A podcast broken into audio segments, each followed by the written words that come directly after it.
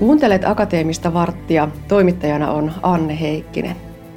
Psykologian lisensiaatti opettaja Petri Karkkola, millä korvalla kuuntelet tällä hetkellä Suomessa käytävää työelämäpuhetta? No lähtökohtaisesti mielenkiinnolla. Siinä on hyvin erilaisia elementtejä. Sillä tavalla, että, että joskus tuntuu, että ikään kuin sallittu puheen muoto ja sävy kertoo kiireestä ja pahoinvoinnista. Ikään kuin muunlaisessa puheessa olisi jotakin epäilyttävää tai epäuskottavaa. Sitten taas viime aikoina on noussut esille myös toisenlaista puhetta, joka korostaa ja alleviivaa kovasti työn mielekkyyttä ja merkityksellisyyttä. Työelämäpuhe on siis tälläkin hetkellä mielenkiintoisen moniäänistä. Mitä ajattelet, onko modernia enää oikein innostua työstään? Niin kuin tuossa äsken itsekin totesit, niin ehkä sellainen muotivirtaus on olemassa, että kauhea kiire ja stressi ja paine ja työ on kuormittavaa. Uskaltaako enää oikein sanoakaan ääneen, että olen kovin innostunut työstäni? No toivottavasti uskaltaa. Se, mikä tässä innostuneisuudessa, imussa ja merkityksellisyydessä työelämän suhteen mietittää, liittyy jollakin tavalla työnjakoon siinä, että, että kuka tai mikä taho luo sen innostuneisuuden. Onko työntekijällä vastuu ja velvollisuus innoittaa itseään? Voiko, voiko työnantaja odottaa työnantajalta innostuneisuutta, työn imussa olemista, vai riittääkö ja pitäisikö sen riittää, että, että työnsä tekee riittävän hyvin? Millainen merkitys sillä yhteiskunnassa vellovalla työelämäkeskustelulla on meidän itse kunkin työntekijän arjen kannalta? No kyllä tästä julkisesta keskustelusta varmasti saadaan esimerkkejä ja ikään kuin mallitarinoita sille, kuinka työelämää pitäisi kokea tai elää, tai vähintäänkin, että, että kuinka siitä kertoa. Itse olet selvittänyt väitöstutkimuksessa vuorovaikutusta, tukea ja palautetta, nimenomaan tämä työn innostumisen näkökulman mielessä, myös työssä jaksamisen ja työkykyisyyden näkökulman mielessä. Millaisesta lähtökohdista tämä väitös syntyi? Se syntyi sekä teoreettisista kiinnostuksista että tietenkin myös silloinkin ajankohtaisista työelämän kysymyksistä, jotka koskivat hyvinvointia ja jaksamista. Toisaalta väitöstutkimus on varsin teoreettinen kokonaisuus, mutta uskon, että sikäli kuin teoriat ovat hyviä ja paikkansa pitäviä kuvia maailmasta, niin teorioiden tarkentuminen auttaa meitä myös suunnistamaan monimutkaisessa maailmassa paremmin. Suunnistetaanko myös hieman näiden termien avaamisen näkökulmasta? Puhutaan siitä työkykyisyydestä. Mitä kaikkea se käsittää? Työkykyisyys on parempi ymmärtää kattokäsitteenä kuin minkään tietyn yksittäisen ilmiön kautta. Työkykyisyys on tilanteeseen ja, ja olosuhteisiin suhteutettua kykyä suoriutua työn fyysisistä, psyykkisistä ja sosiaalisista vaatimuksista riittävällä tasolla. Se ei tietenkään ole mikään, mikään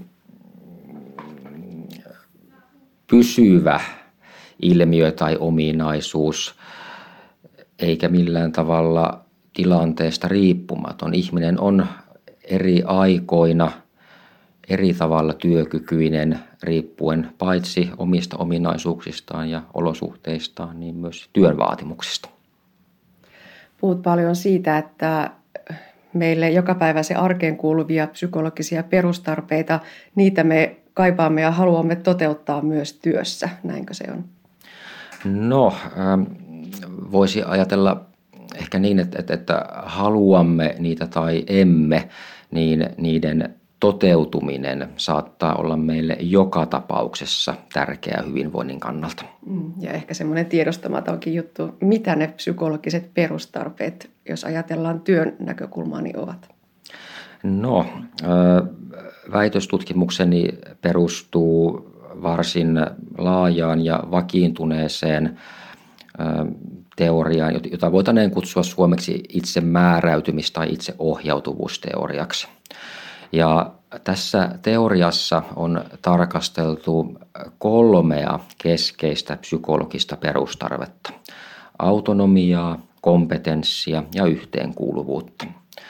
Jos näitä perustarpeita liittää työelämään, työelämään ja työympäristöön, niin autonomian perustarve voisi tarkoittaa suunnin piirtein sitä, että ihminen työyhteisössään ja töitään tehdessään saa kokea riittävällä tavalla olevansa oma itsensä, toimivansa arvojensa mukaisesti ja kykenevänsä jollakin tavalla vaikuttamaan siihen, mitä hän töissään tekee.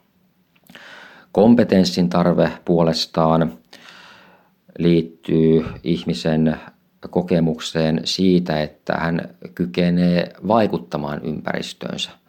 Hän toimillaan saa asioita aikaan, kokee taitojensa ja tietojensa olevan käytössä ja hän kokee, että, että pääsee kehittymään taidoissaan ja tiedoissaan.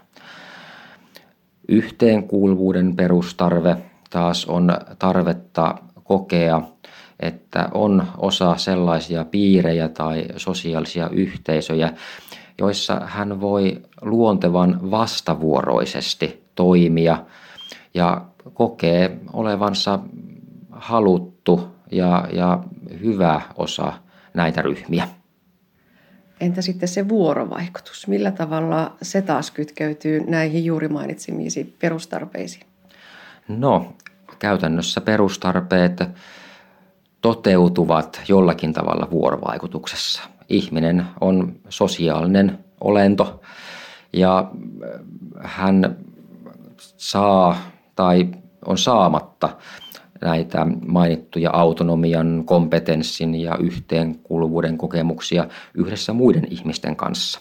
Muut ihmiset voivat vuorovaikutuksessa edesauttaa tai haitata sitä, kuinka omaksi itsekseen päteväksi tai, tai vastavuoroisesti vuorovaikuttavaksi ihminen kykenee kokemaan itsensä.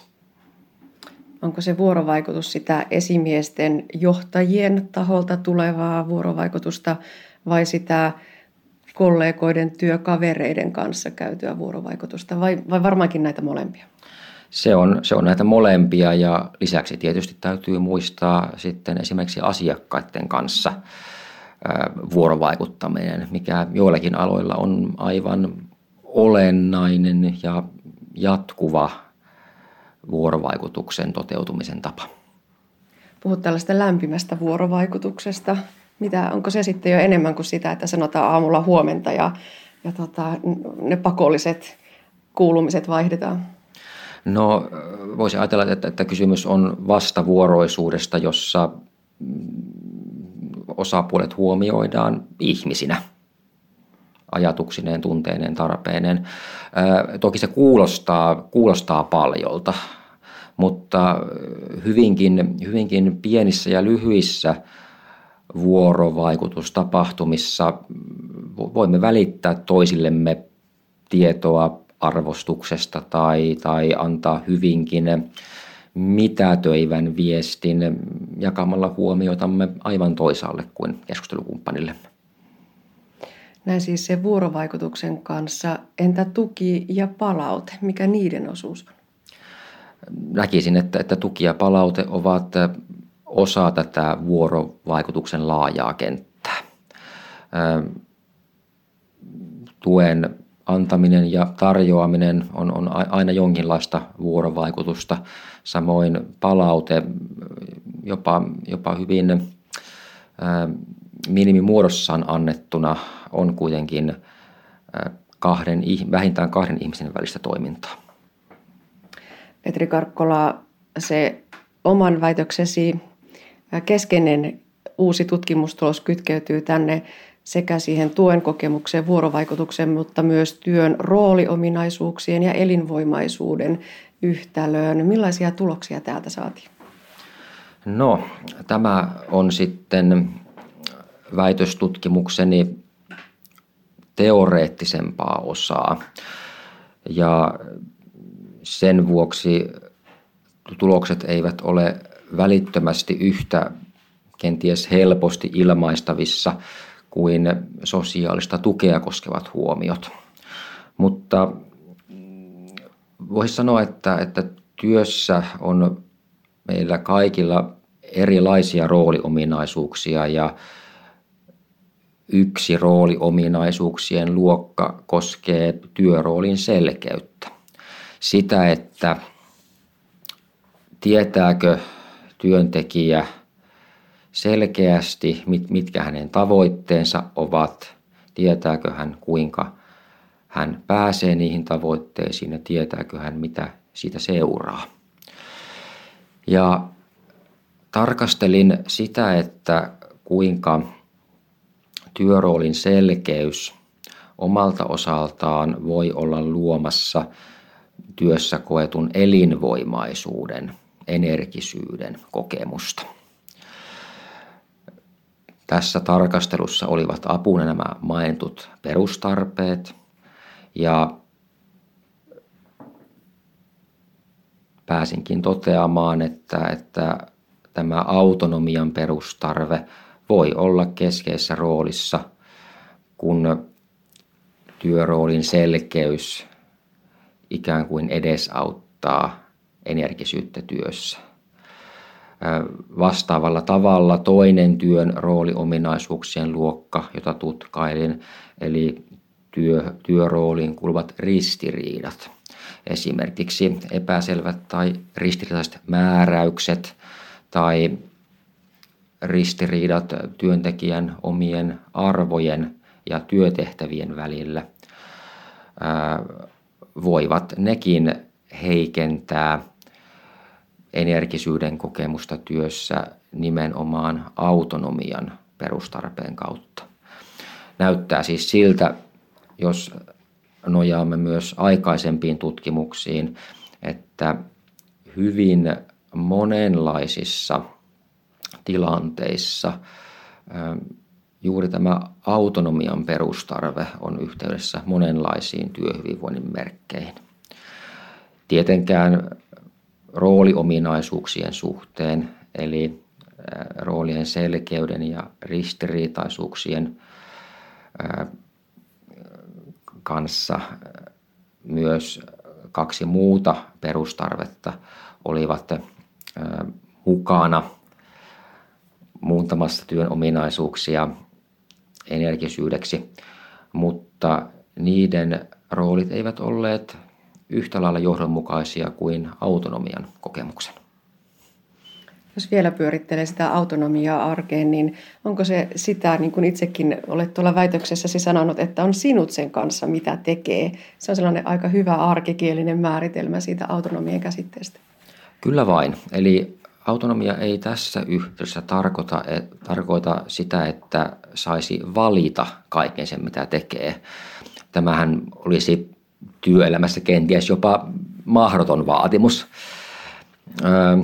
Kyse on, on todellakin siitä, että, että vaikka ei saisikaan valita itse, mitä tekee ja kuinka tekee ja milloin tekee, niin on kuitenkin sisäisesti juuri riittävän sinut sen kanssa, mitä työssään tekee. On siis riittävästi omana itsenään tehdessään niitäkin tehtäviä, jotka hän on määräyksenä muilta saanut. No, lähdimme liikkeelle siitä työelämäpuheesta ja nyt olemme kuulleet, että myös työelämätutkimusta, sitähän tehdään aika paljon. Mitä ajattelet, kuinka hyvin tämä tutkimustieto ja tieto siitä, miten ihmiset voivat hyvin töissään, niin siirtyy oikeiksi teoiksi sinne työpaikoille? Siinähän on kysymys aina mielenkiintoisesta tutkitun tiedon ja käytännön sovellettavuuden suhteesta, joka oikeastaan on keskiössä ei pelkästään työelämässä, vaan esimerkiksi kaikessa opetuksessa ja ohjauksessa. Kysymys on varsin, varsin monitahoinen. Yhtäältä voisi jopa väittää, että olemme jo vuosikymmeniä tienneet riittävällä tasolla, mitä on hyvä työ. Se on sitä, että vaatimukset ja työn vaatimukset ja työntekijän edellytykset kohtaavat riittävällä tavalla. Tähän liittyy tarkoituksenmukainen mm, tehtävien määrittely, selkeät palautejärjestelmät, sosiaalisen tuen mahdollisuus, työntekijän kokemus siitä, että hän tekee jollakin tavalla kokonaisia työtehtäviä, eikä vain palasia sieltä täältä. Kokonaisuuteen liittyy arjessa riittävä palautuminen, etenkin irrottautuminen työssä kuormittavista asioista. Tietyllä tavalla tämä kaikki on ollut jo kauan tiedossa. On kuitenkin samaan aikaan totta, että, että työelämäkin on muuttuva. On yksinkertaistavaa puhua mistään äkillisestä murroksesta tai siitä, että kaikki työelämässä olisi muuttunut. Mutta